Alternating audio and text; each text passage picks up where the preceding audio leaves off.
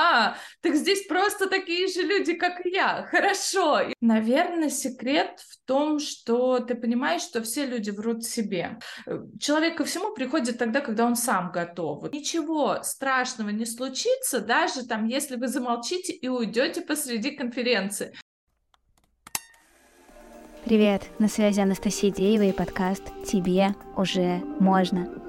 Это аудиосериал, где в течение года 9 девушек будут менять свою жизнь прямо на твоих глазах. Мы поговорим о том, как найти работу мечты и начать зарабатывать, как совмещать роль мамы и жены, где искать хобби и как стать себе лучшим другом, как найти свой стиль и справиться со страхом проявления. Подключайся и меняйся вместе с нами.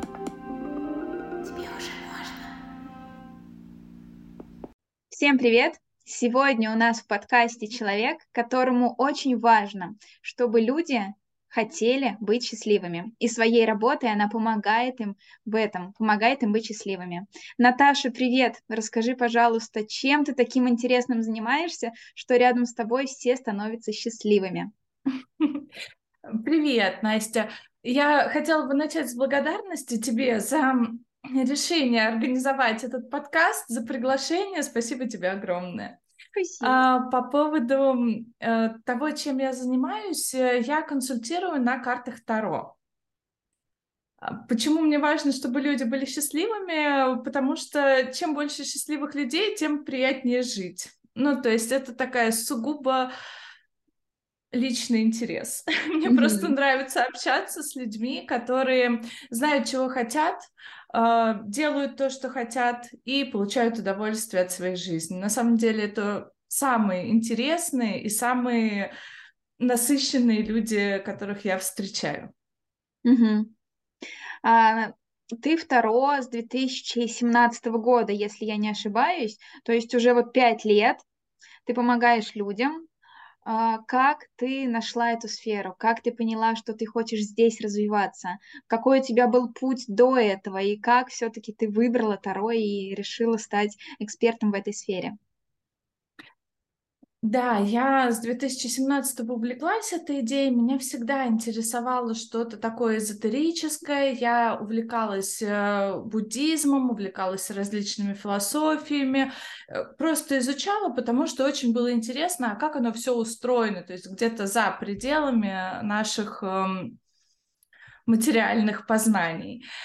И в итоге я пришла к такому направлению, ну, в семнадцатом году я пришла к такому направлению, как веканство, и одним из инструментов там были карты Таро. Мне понравилось, в итоге из веканства я вышла и пошла дальше, а Таро забрала с собой как э, способ эм, познания себя прежде всего. То есть сначала это были очень интересные практики проживания карт Таро, которые я проходила со своей наставницей. Э, можно было лучше узнать себя, понять свое положение в обществе, свое поведение в обществе. И я увидела, что это действительно меняет мою жизнь к лучшему, действительно помогает мне узнавать себя и подумала, а почему бы не помочь другим людям э, именно вот с использованием карт Таро, потому что самая их, э, ну я обычно говорю, неприятная черта — это то, что они всегда говорят правду. А это очень неприятно слышать, но это нужно для того, чтобы принять вот объективную реальность, как она есть, и двигаться куда-то дальше. Угу. Слушай, на 2017 год, мне кажется, тогда к Таро относились очень скептически тогда еще не было вот этой вот всей культуры. Как, э, не знаю, как ты помогла себе, что тебя вдохновило продолжать этим заниматься? А, Наверное, меня вдохновляло то, что мы этим занимались э, в коллективе. То есть это обучение проходило нескольким человек, э, несколько человек участвовало, и всегда была какая-то поддерживающая атмосфера, обстановка. Плюс, когда ты видишь, что какой-то инструмент работает, то, ну, а какая разница, как к этому относятся окружающие? И еще такой момент, наверное, до этой осени я не так широко распространялась о своей деятельности, деятельности, потому что моя основная работа была связана с наукой, э, с химией, и я вот этой осенью защитила диссертацию, я теперь кандидат химических наук, и после Вау. этого я окончательно поняла, что могу уходить в Таро, потому что мне это намного больше интересно. Сколько у тебя прошло времени с того момента, как вот ты изучила Таро, тебе понравилось, ты увлеклась для себя, и потом ты решила помогать людям? Потому что сейчас очень много экспертов, которые учатся для себя, что-то изучают для себя, да, чтобы помогать себе, прокачивать личный бренд, находить клиентов. Но вот дальше выпускать вот эти знания и помогать людям, возникает куча страхов, куча сомнений, куча каких-то препятствий, о которые спотыкаются очень многие эксперты, и они такие, нет, я это оставлю себе, хотя они тоже понимают, что это работает, что это может помочь, и главное, что они могут помочь. Вот сколько у тебя прошло времени с того момента, как ты увлеклась Таро для себя, нашла пользу и потом уже пошла к людям? Времени прошло недолго, но первые люди это были подруги знакомые, то есть у которых и так тебе очень высокий уровень доверия, к которым можно прийти и сказать, а давай сейчас попробуем. И ты знаешь, что они к тебе абсолют, абсолютно лояльно отнесутся. Э, я думаю, очень важно иметь поддержку среди друзей и в первую очередь делиться и пробовать помогать тем людям, у которых есть какой-то кредит доверия к тебе, потому что они, э, да, в первое время я больше там наблюдала, как отыгрываются расклады, я больше училась еще и на практике, вот на э, следя, да, за своими знакомыми, они мне давали обратную связь.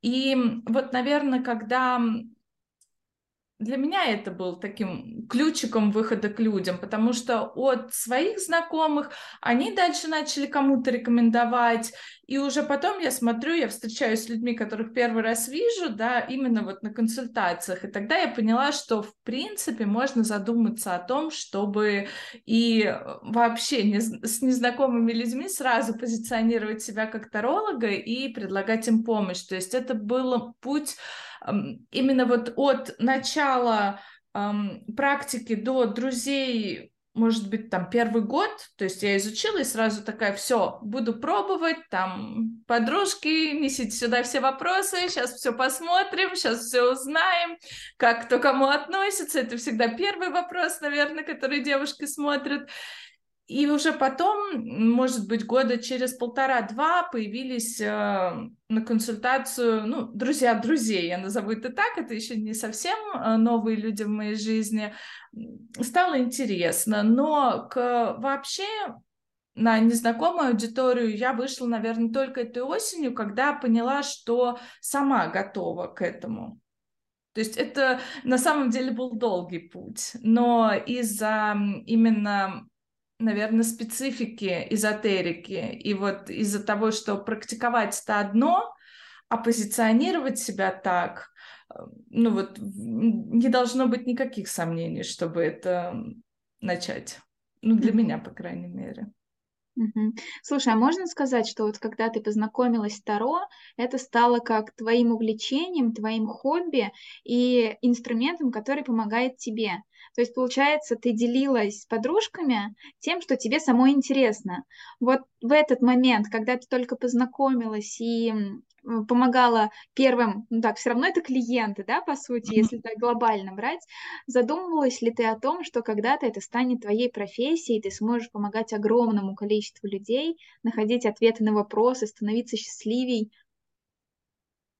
Нет, в тот момент я не думала. Э, для меня это было скорее такой игрой, э, игрой с точки зрения отношения. То есть я серьезно воспринимала ответы всегда. Для меня было важно, чтобы и люди серьезно к этому подходили. Но сама я относилась к этому просто. То есть пойдет хорошо, буду только себе помогать, тоже прекрасно. Себе и подругам отлично. А вопрос именно такой профессиональной идентификации в этом ключе встал когда, наверное, я захотела быть более счастливой в своей жизни, и все это шло очень такими постепенными шагами. То есть где-то ты просто начинаешь реализовываться, идешь в этой сфере, выбираешь, допустим, у меня вообще приход к Таро пришел через фотосессии в прошлом году. Я начала участвовать в разных количествах фотопроектов и поняла, что мне нравится эм, выглядеть красиво, мне нравится открываться людям, мне нравится публичность. И я поняла, что я проанализировала все свои занятия, там, два-три, которыми я, в принципе, увлекаюсь, занимаюсь, работаю, и выбрала уже то, что и мне близко, и вот сошлось и ценности, и возможности. То есть у меня этот ресурс есть, и мне хочется его развивать дальше, потому что мне кажется, у нас у всех очень много ресурсов, но не все они могут дать э, вот желаемое. Угу. А, были ли у тебя какие-то страхи или сомнения, когда ты шла к незнакомым людям, когда ты начала рассказывать о себе, или когда вот первый твой клиент, которого ты не знала, как, какие у тебя были ощущения, были ли они разные с теми вот своими подружками или там с подружками подружек, да, и вот совершенно новый незнакомый клиент, как ты себя ощущала?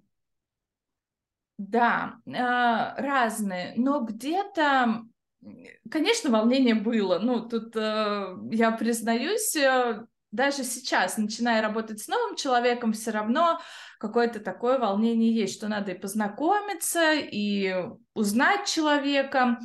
Где-то с незнакомыми людьми работать легче в том плане, что ты не додумываешь их жизнь. То есть то, что карты показывают, ты говоришь. С подругами так сложнее. То есть, может быть, ты знаешь какую-то ее сферу жизни, там, допустим, по сфере здоровья она с тобой ничем не делилась, а карты показывают э, там какие-то заболевания, да, и ты начинаешь это говорить, а в голове все равно сомнения, да вроде она не жаловалась никогда, да, она никогда ничего такого не говорила, почему так? С незнакомыми людьми легче в том плане, что ничего не знаешь, ничего не додумываешь, что показали карты, то и сказала, но по, это по диагностическим, потому что они тебе сразу дают обратную связь. По прогностическим, когда ты смотришь, как будет развиваться какое-то событие, как пройдет, э, э, было больше волнения, то есть я больше чувствовала ответственность. Ну, mm-hmm. то есть подружке я могу сказать, ну, значит, так получилось, ну, значит, так карта отыгралась, и там записать себе, сделать пометочку. С незнакомыми людьми э, в первое время я не давала себе такого разрешения, и было выше уровень ответственности, уровень стресса. Но в итоге приходишь к тому, что эм, с каждым раскладом все равно ты повышаешь свой навык. С каждым новым человеком ты тоже чему-то учишься. Наверное, когда ушел страх эм, ошибаться, вот, то есть, ну, да, все может быть, да, может быть, я еще что-то не прочитала, может быть, человек поменял решение после расклада и начал поступать по-другому, все это допустимо, все это возможно. И вот когда это разрешение пришло, то и стресса стало меньше, и работать стало легче, и, наверное, и ответы стали точнее. Просто потому что уже не боишься ошибаться. Очень знакомая ситуация. У меня точно так же и в прошлой специальности, по которой я работала, и сейчас на сессиях. Также сначала страшно, но с каждым новым человеком, с каждым новым клиентом опыт нарабатываешь и становится легче. Какой у тебя личный секрет, что ты справилась вот этим страхом, с волнением и стала больше открываться людям, больше говорить им то, что ты действительно видишь? Наверное, секрет в том, что ты понимаешь, что все люди врут себе. И я в том числе. И когда я приняла то, что иногда люди говорят, что хотят одного, близкие мне люди, у которых я вот действительно могла по душам поговорить, я смотрю, там этого желания нет, э, и когда мы начинаем разговаривать, то я понимаю, что да, то транслируемое желание, оно вызвано скорее там страхами, скорее, что все так делают, родители хотят, муж хочет, а она не хочет. И вот, наверное, два таких э, кейса, две такие ситуации, они показали мне, что да, я могу верить картам вот на все сто процентов, потому что порой даже люди говорят не то, что является их истинным желанием. Ну, к сожалению, наверное. А как люди реагируют на то, что ты им говоришь? Они же приходят, наверное, с какими-то ожиданиями. У них же есть, там есть правильный ответ, да, который действительно вот показывает карта, а есть то, что они хотят услышать. И, наверное, им все-таки от тебя хочется услышать то, что им было бы приятно. Как вот это вот ожидание и реальность проигрывается в эмоциях?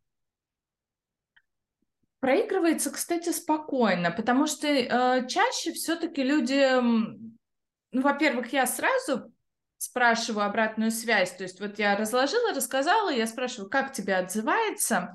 И я думаю, когда это озвучено, вот даже пусть неприятная правда, но которую человек чувствовал и не хотел признавать, она все равно выходит эм, чем-то очищающим у меня не было такого, наверное, только один раз, когда человек так до конца и не признал, сказал, что нет, у меня нет никаких страхов, э, это вот все было правда, кроме того, что у меня есть страхи. Я такая, ну хорошо, тоже э, человек ко всему приходит тогда, когда он сам готов. Вот это тоже важно, там не передавить нигде.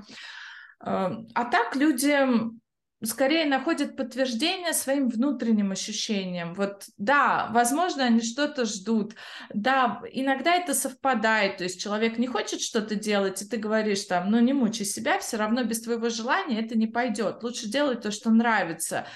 Это, эм, ну, когда это так, а когда это совпадает с ощущениями, люди, конечно, счастливы, рады, но когда ты говоришь что-то неприятное, оно все равно резонирует с тем, что чувствует человек. Угу. И то есть никогда не было такого, чтобы я говорила что-то, а человек такой, это вот вообще не про меня. То есть такого не было. Было э, то, что говорили, да, кажется, в эту сторону надо поработать. Да, кажется, вот с, с психологом мне надо это проговорить. Там, да, кажется, вот этот вопрос требует моего решения, действительно. То есть это скорее поднималось что-то, что человек долго подавлял, но все равно он знал это о себе. Угу. Сейчас а, очень много помогающих практиков, да, вот тарологи, астрологи, коучи, психологи, все вот в, в эту такую группу.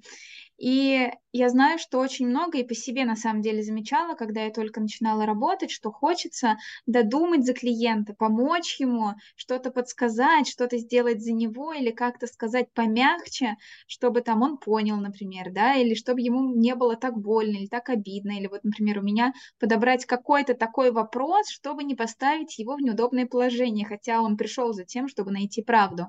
Вот у тебя было такое, что ты подбирала слова как-то или э, говорила то, что, может быть, клиенту приятнее слышать, как-то завуалировала правду? Вначале, да, особенно когда работаешь со знакомыми людьми, это бич. Это, это неправильно, но очень тяжело сказать в глаза, да, там, ну, даже знакомого знакомого или подруги, что вот, э, вот так. Я думала, это пройдет с незнакомыми, но нет, э, вначале это было. Я думаю, это все нарабатывается именно практикой. То есть чем больше времени проходит, тем ты спокойнее относишься, потому что порой то, что для меня резко и неприятно, человек воспринимает как часть, это ведь часть его правды, это часть его жизни. То есть я думаю, тут э, важно вот не транслировать свое восприятие на восприятие человека. То есть, да, может быть, мне про себя это было бы неприятно слышать, но про меня это и неправда. Угу. А человек скорее вот э, ощущает э, созвучность себя с этими словами, и для него уже это не какое-то э, оскорбление, я даже так скажу, да, как, ну, какая-то там неприятные слова для него, это часть его жизни, вот просто факты, которые есть. Угу. То есть получается, что надо взять, определить свою ответственность и жизнь чужого человека на себя не перекладывать никакие моменты. Да, да, да. Про ответственность можно еще вот такое скажу. Второе, очень часто приходит э, с вопросом, а что мне делать в этой ситуации? Вот так, типа, а что, mm-hmm. а что мне делать? Как поступить? Скажите. Да, и вот очень важно здесь, не пере... чтобы человек и не перекладывал на карты Таро свою ответственность за свою жизнь. И поэтому я всегда прошу этот э, вопрос развернуть, мы его переформулируем, там, а что будет, если я поступлю так, а что будет, если я поступлю так. И человек, видя перспективы одного и другого выбора, уже принимает выбор все-таки сам. Потому что только он может решить, что нужно. Или там вопросы из серии, а мне вот так поступать? Я говорю, а что должно произойти, чтобы ты там сама ответила, что да, мне так поступать или нет, мне так не поступать. То есть вот я все-таки стараюсь, чтобы и на карты не перекладывали ответственность клиенты. Вот очень важно, чтобы человек сам все-таки следил за своей жизнью, сам нес ответственность за свои поступки. Как у тебя получилось прийти к такому мышлению, что есть твоя зона ответственности, есть зона ответственности клиента, и ты делаешь свою работу, ты говоришь то, зачем к тебе пришли, и жизнь, опять же, да, клиента на себя не перекладываешь. Вот как к этому мышлению прийти и перестать уже бояться, что подумает клиент, а как он себя будет чувствовать или что ему не понравится ответ. Я думаю, на это повлияла и работа с психологом, потому что я проходила около полутора года, наверное, работала с психологом, и там и получилось выстроить э, вот зону. Причем это не была работа именно про мои консультации Таро, это была э, работа над какими-то там моими личными качествами, над личной жизнью, ну, я имею в виду в таком широком смысле этого слова. И, наверное, вот это очень помогло. Ну, плюс mm-hmm. общение э, и проживание карт Таро тоже помогает, потому что проживание любой системы, под проживанием я имею в виду медитации с арканами. Вот все старшие арканы обычно берутся от начала, от первого к последнему, и в, определ... в этой последовательности медитируешь с ними и перекладываешь вот эту энергию на себя, живешь в ней какое-то время, выходишь и следующий. Очень интересная практика, она тоже помогает собирать себя, то есть собирать эм, какие-то разрозненные части мышления, разрозненные части отношений с людьми, видеть, где есть провалы, видеть, где уже есть какой-то результат.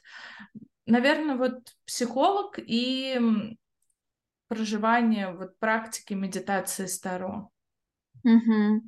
Очень интересно все.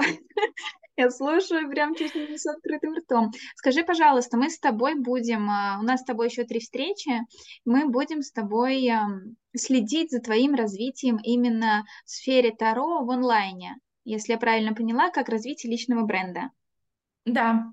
Угу. Слушай, ну пять лет э, занятий, увлечения, да, началось с увлечения, сейчас это уже профессия. Второе, Успела ли ты выстроить личный бренд, понять свои сильные стороны, как ты будешь выделяться, потому что в онлайне это крайне важно. Найти себя, найти свое позиционирование, свои ценности и уже доносить это до определенной, опять же, целевой аудитории. Вот, к сожалению, до конца еще не выстроила. Я э, первое время наблюдала, кто придет ко мне, с какими запросами. Мне хотелось вот именно на основе этих запросов и выстраивать э, личный бренд. Мне, опять же, э, вы, вы, э, с выстраиванием личного бренда помогают, это, видимо, фотография, это какая-то моя личная любовь, потому что на каждой фотосессии ты смотришь на себя в разных образах. И уже подбираешь, что тебе больше нравится, то есть где ты себе больше нравишься, причем во взгляде со стороны. Поэтому я думаю, сейчас потихонечку начинает выстраиваться. Я поняла, что нужен именно не просто слово консультация, а разбить по темам и сразу какой результат человек может получить, потому что слово консультация очень размыто, и не все люди знают, с чем можно пойти, а с чем нельзя. Даже там, несмотря на э, какие-то мои попытки расписать это, э, я э, хочу выпускать продукты, допустим, консультация по вопросу предназначения. Понятно, что мы с этим вопросом будем его немножечко приземлять и работать дальше. Консультация на тему финансов э, тоже будем разбирать, какие сложности и как можно развить то, что хорошо идет там, по любви к себе, потому что я думаю, все-таки важнее делать не про отношения, а в первую очередь про любовь к себе, собственную сексуальность, Потому что когда девушка любит себя, то найти мужчину, который ее полюбит, намного легче. По поводу личного бренда, это самая сейчас, наверное, актуальная для меня тема. И эм, я пока скорее понимаю, что мне не подходит. Вот mm-hmm. так. То есть я пока сужаю э, сферу выбора вычеркивает то, что мне не подходит. А, допустим, мне самой очень нравятся такие светлые минималистичные блоги и образы, но я знаю, что я сама теряюсь в таких светлых оттенках и в совсем уж минимализме. И, наверное, может быть, это, я вот не знаю, тоже спросить, это может быть очень долгий путь, когда ты просто вычеркиваешь то, что тебе нравится, но что тебе не подходит, потому что пока другого я не нашла. Угу. Но вычеркивание это значит, все равно есть какое-то примерное представление о себе, например, там через год, там я через год хочу быть такой-то. Вот. И угу. когда ты вычеркиваешь вот на это место, что-то встает, например, светлые блоги тебе нравятся, но тебе не подходит. И у тебя все угу. равно же в голове, наверное, выстраивается там, а что бы подошло мне? И ты вот так вот потихонечку собираешь. То есть за счет того, что ты что-то вычеркиваешь, ты все равно формируешь свой какой-то образ. Да, а что, кроме блогов, где ты еще ищешь себя? Вот вопросы, да, которые клиенты тебе, с которыми приходят, фотографии, где еще можно поискать себя, как у тебя этот процесс проходит? Наверное, то, что мне э, люди, которые мне нравятся, то есть э, девушки, образами которых я могу вдохновиться. Угу. Потом у меня, наверное, это происходит э, в искусстве, ну, больше всего в искусстве, потому что там много образов. Если так немножечко расширить слово искусство, это могут быть архетипы. То есть эм, какую энергию я хочу транслировать, какие эмоции я хочу транслировать по архетипам, по искусству, да, ну вот по типажам. Угу. Сейчас у тебя есть какой-то примерный образ, например, там цветовая гамма, или там какие-то шрифты, какое-то оформление сторис, какой-то твой внешний образ, стиль, как ты говоришь. Ты же сейчас уже проявляешься в блоге, да? То есть какая-то да. часть тебя уже вот есть такая сформированная, базовая. Да, да. Мне очень нравится транслировать удовольствие от жизни, вот как оно выглядит, радость, а, наслаждение, комфорт, вот такое что-то мягкое, приятное и, может быть, где-то роскошное. Мне нравится свой стиль, да, я поняла, что это достаточно женственный стиль. Мне нравятся стрелки. я не знаю, я когда их э, для себя открыла, я поняла, что прям да, это будет. Нравятся темные цвета. Мне они идут, ну вот по типажу. А, нравится, наверное, сейчас я перешла э, от там бижутерии именно к украшениям. Э, к ювелирке. Вот что-то такое хочется, чтобы в образе проявлялось э, а, с одной стороны, легкое отношение к жизни, потому mm-hmm. что, ну, с большим количеством каких-то мыслей далеко не продвинуться, к сожалению. И э, вот это удовольствие и роскошь от жи- удовольствие от жизни и роскошь, вот как-то так. Угу. А когда ты а, продавала свои консультации, привлекала клиентов в офлайне, какой у тебя был образ, на что ты опиралась, чтобы к тебе приходили, как привлекала клиентов. Там ведь не так важна все равно вот картинка или там сторис, да, там важно вот именно личность, какие-то, что это, ценности, установки. Я думаю, там большое влияние имели отзывы, то есть личные рекомендации. А, для меня важно сонастроиться с человеком, важно услышать человека.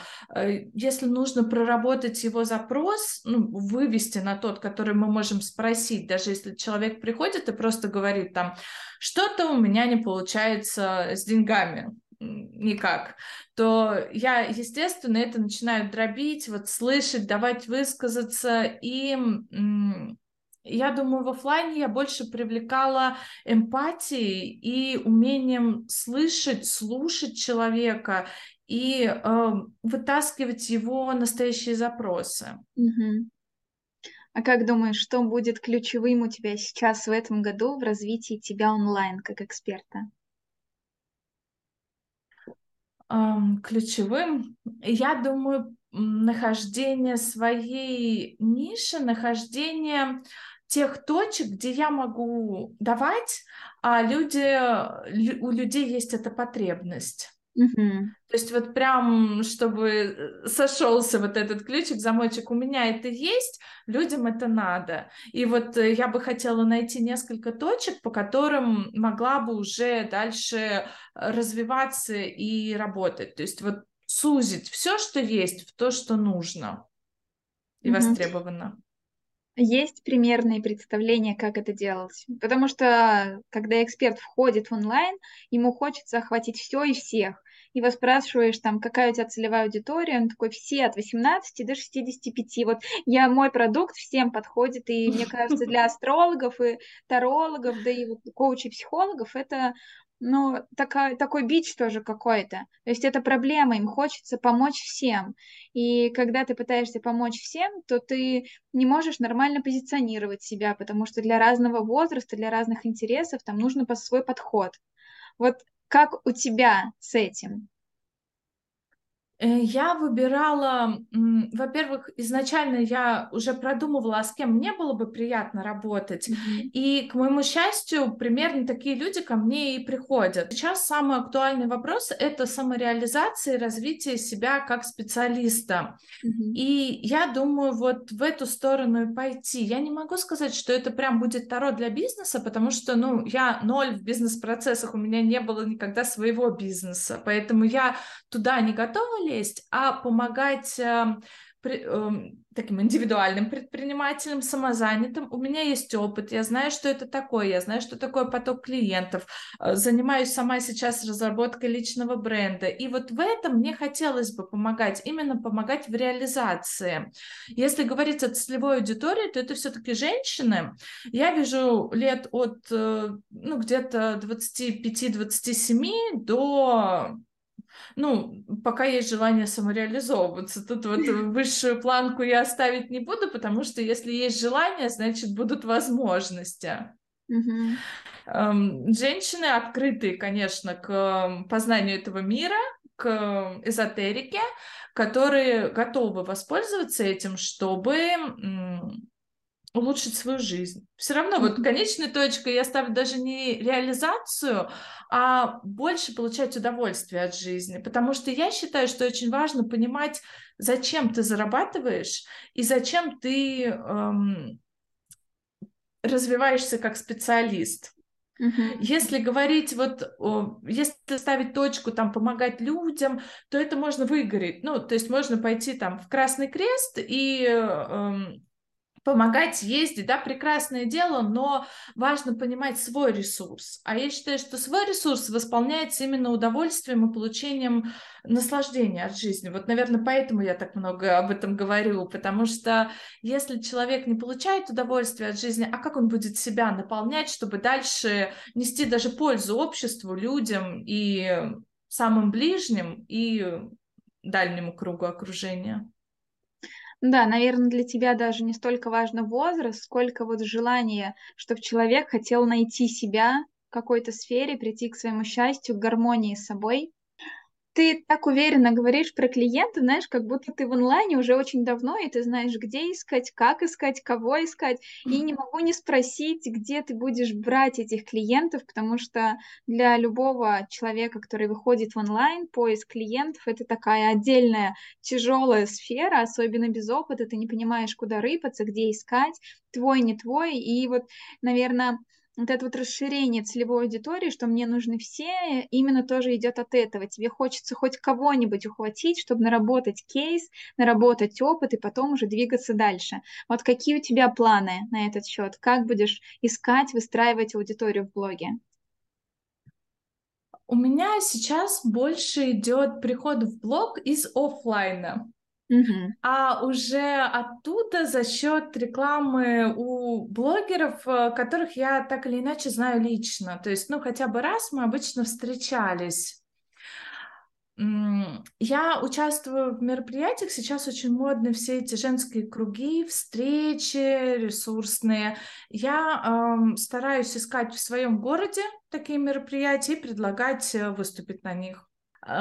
И дальше это именно реклама у блогеров. Я обязательно предлагаю свой, э, свою консультацию, потому, чтобы человек понимал, о чем говорит, и рекламируюсь, потому что, к сожалению, я не знаю, как сейчас в Инстаграме еще можно продвигаться. Угу. Ты сейчас тоже затронула такую еще одну большую сферу. Очень много крупных блогеров сейчас говорит о том, что если вы хотите развиваться, если вы хотите привлекать целевую действительно аудиторию, которая будет вашими клиентами горячими, прям вот фанатами, очень важно выступать, то есть говорить. И ты сейчас тоже сказала про мероприятия, что ты сама их ищешь, сама выступаешь. Есть ли у тебя какой-то опыт или это для тебя новое, и ты вот все пробуешь, все тестируешь вновь?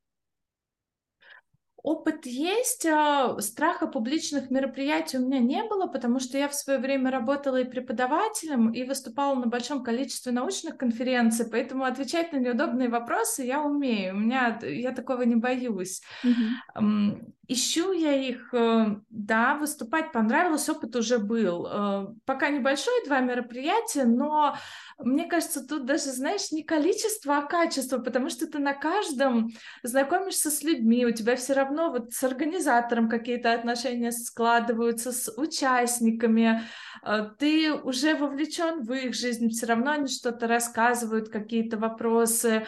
Мне нравится. Вот я прям сама ухожу скорее наполненной энергией с них, Поэтому я бы с удовольствием еще приняла участие. Буду искать, конечно, где можно выступить. Слушай, а можешь тогда поделиться какими-нибудь своими секретами или лайфхаками, как не бояться выступать, как найти свою тему и создать из нее целое выступление? Советы. Первое, все приходит с опытом. То есть тут, к сожалению, вот таких прям совсем уж лайфхаков не будет. Но на первое выступление важно понять, что ничего страшного не случится, даже там, если вы замолчите и уйдете посреди конференции. Да, люди удивятся, но вот прям пугающего, прям разрушающего вас, ну, объективно, ничего. А, да, может быть, кто-то о вас начнет думать хуже, кто-то, наоборот, лучше, что какой бунтарь ушел, не договорив, да, то есть на самом деле предсказать какое-то человеческое отношение очень сложно, и порой оно вот абсурдно где-то. И это хорошо, то есть и это и позволяет, наверное, быть э, свободным. По поводу темы, да, тут нужно брать тему, конечно, в которой вы уже уверены, а если не уверены, вот я говорю, что нужно начинать э, с ближнего круга, не бояться предлагать э, и рассказывать кому-то из знакомых друзей. Может быть, даже если это публичная встреча, эм, перед ней посадить перед собой даже одного человека, все это проговорить, потому что человек, который не вовлечен в вашу тему, э, по крайней мере, скажет, э, вот тут я ничего не понял, а вот тут понял, но было как-то скомкано, а вот здесь слишком растянуто. Эм, я тоже, ну, я обычно мужа сажаю перед собой, он все выслушивает сначала, эм, много дает рекомендаций, причем вот именно как человек со стороны, не как даже специалист, а вот как слушатель. Вот это важно. То есть, если есть волнение, человека именно важно, чтобы он был не из вашей сферы, потому что если вы маркетолог, посадите напротив маркетолога, вы там на своем сленге поговорите, все поймете. Там даже подростка, взрослого, пожилого человека, такого, чтобы он э, информацию воспринимал, но не был погружен в тему. Слушай, ну это правда очень классный совет, потому что я слышала очень много, когда говорят, что да, надо тренироваться, но тренируйтесь перед зеркалом или просто там ходите, говорите. А вот так, что кого-то посадить, это вроде так просто, но многим, наверное, выступать на чужую публику, на тех людей, которые тебя не знают, и ты, которых не знаешь, проще. Потому что, mm-hmm. ну, ты выступил, там, они о тебе что-то подумали и забыли. А перед знакомыми все равно они тебя уже знают. И когда ты выступаешь, ты все равно какой-то другой, там, более серьезный, более экспертный. И э, иногда возникают мысли, что а вдруг меня не поймут, а вдруг там будут смеяться или что-то еще. И хотела у тебя тогда еще спросить, были ли какие-то факапы на сцене, вот такие, что ты что-то забывала, или тебя охватывали какие-то эмоции, страх, волнение. Вот было такое, и что ты делала в этот момент? Честно говоря, нет, я обычно волнуюсь перед. Да, я там прям ну, первые разы было такое, что а как, а что, как меня воспримут, а потом ты выходишь, начинаешь говорить, и опять же видишь, что ничего страшного не происходит, там люди не достают помидоры и яйца, люди не встают, там не кричат тебе, у, ничего такого не происходит, и ты такой, а, так здесь просто такие же люди, как и я, хорошо, и вот это вот расслабление, наверное, оно и приходит на сцене. То есть даже если сразу нет отклика на ваше выступление, это тоже неплохо. Вот главное, наверное, дать свободу себе и людям, просто вот свободу быть такими, какие они есть, да, может быть, там кто-то не услышал, кто-то только последние пять минут услышал выступление, кто-то первые пять минут, а потом отвлекся. И это нормально. То есть это не значит, что вы там плохой или какой-то не такой. Это значит, что люди живут свою жизнь. В, в чью-то жизнь мы вошли там на пять минут, в чью-то на 15, в чью-то на там 30, в чью-то на 10 лет.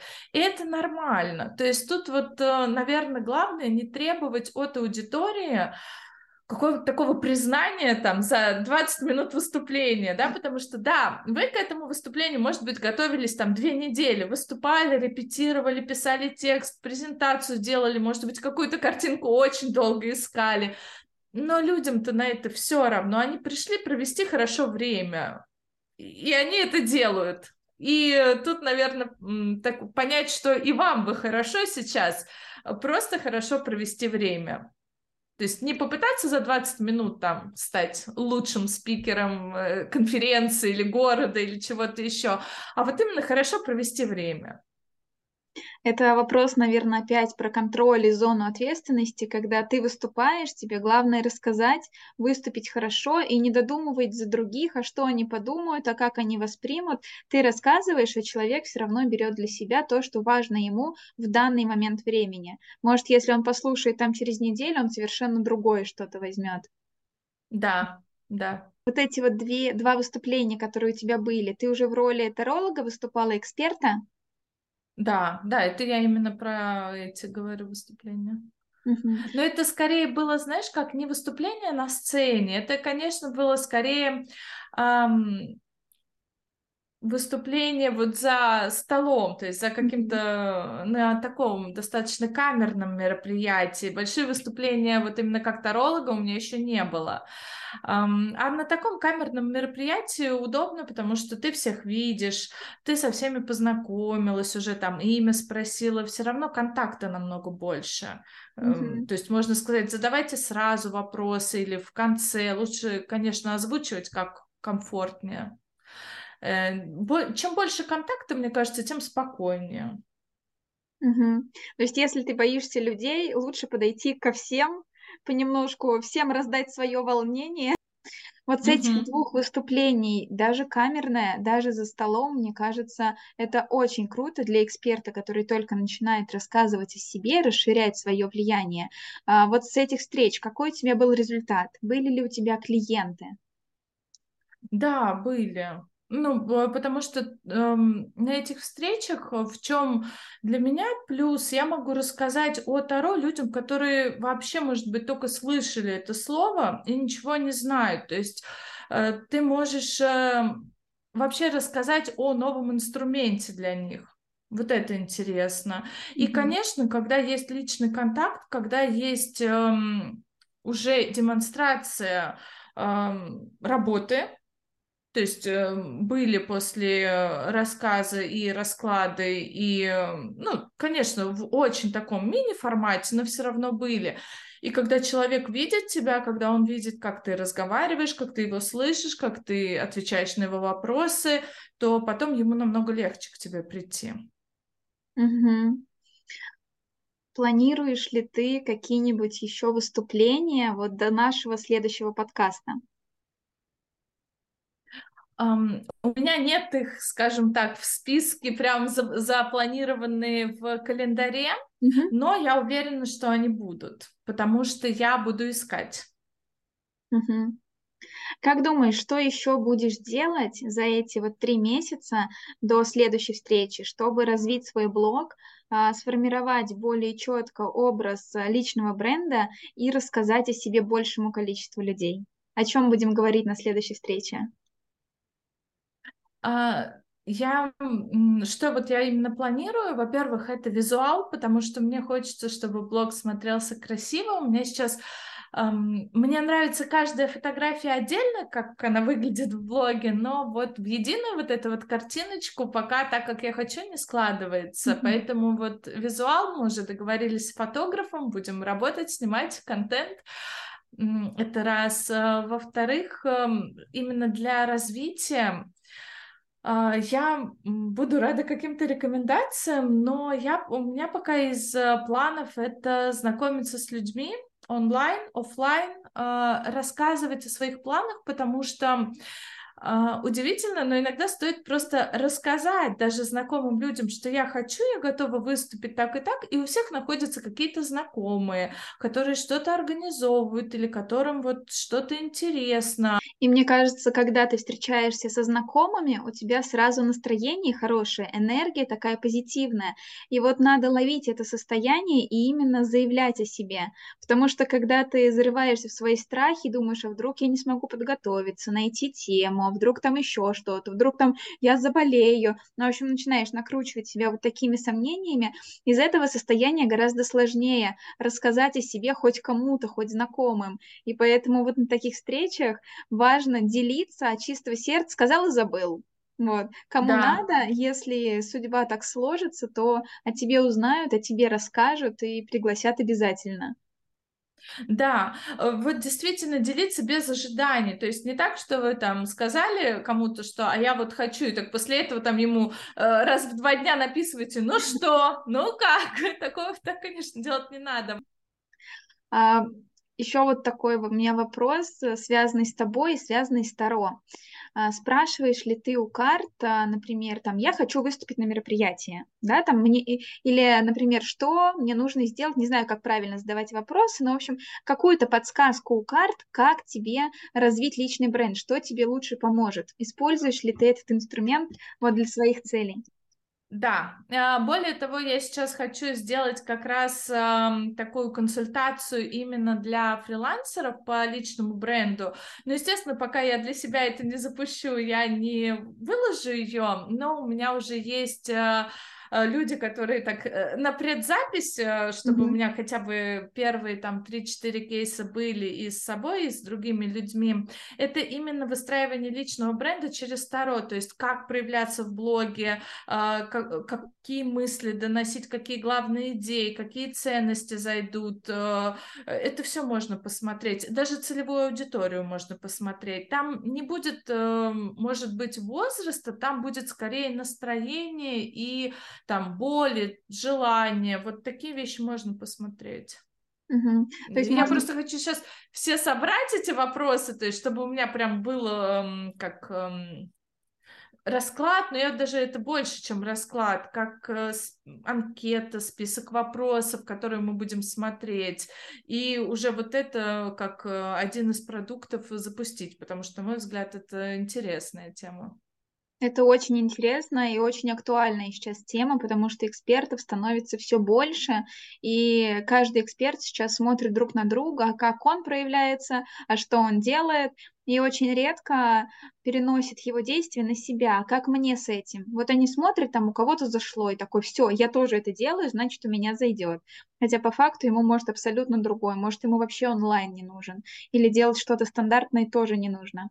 То есть к тебе можно будет прийти, сказать, я хочу свою суперсилу в блоге, как, как она да. выглядит, и офигеть. Что тебя больше всего мотивирует для создания продукта? А по поводу продукта мотивирует, наверное, то, что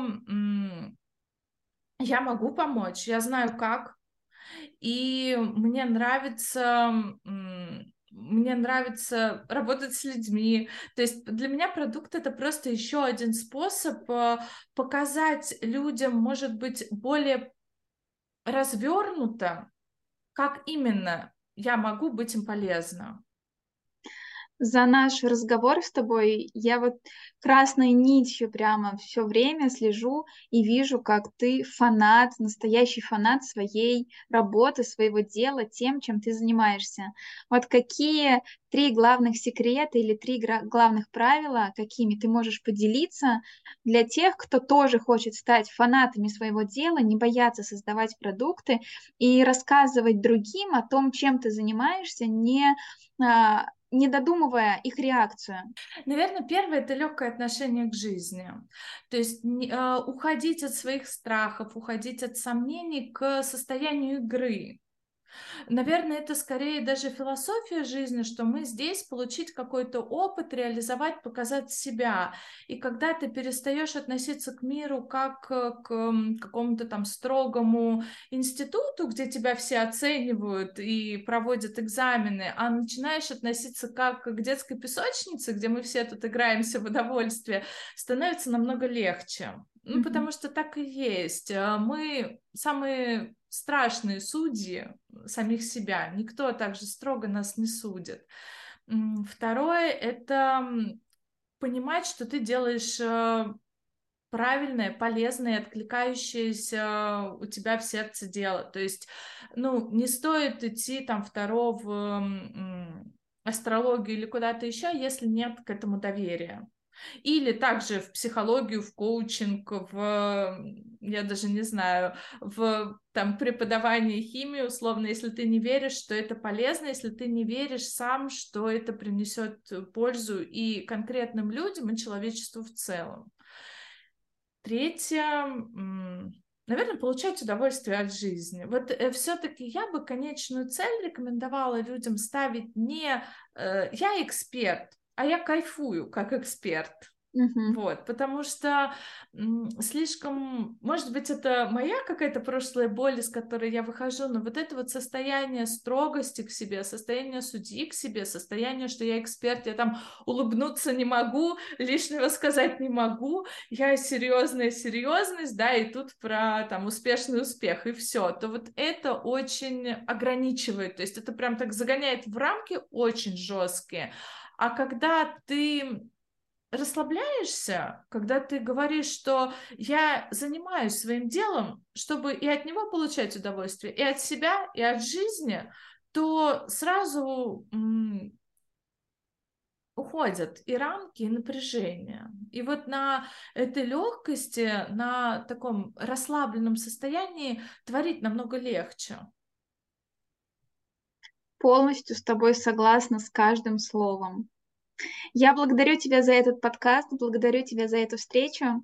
Все, кто нас слушал, ставьте нам сердечки, делитесь этим подкастом, потому что, возможно, прямо сейчас среди тех, кто вас окружает, есть люди, которым очень важно услышать советы и секреты, как стать фанатом своего дела, как научиться расширять себя в мир и как не бояться делать новые дела и новые шаги. Все, Наташ, я благодарю тебя. Увидимся с тобой Спасибо. через три месяца. Всем спасибо, всем пока-пока.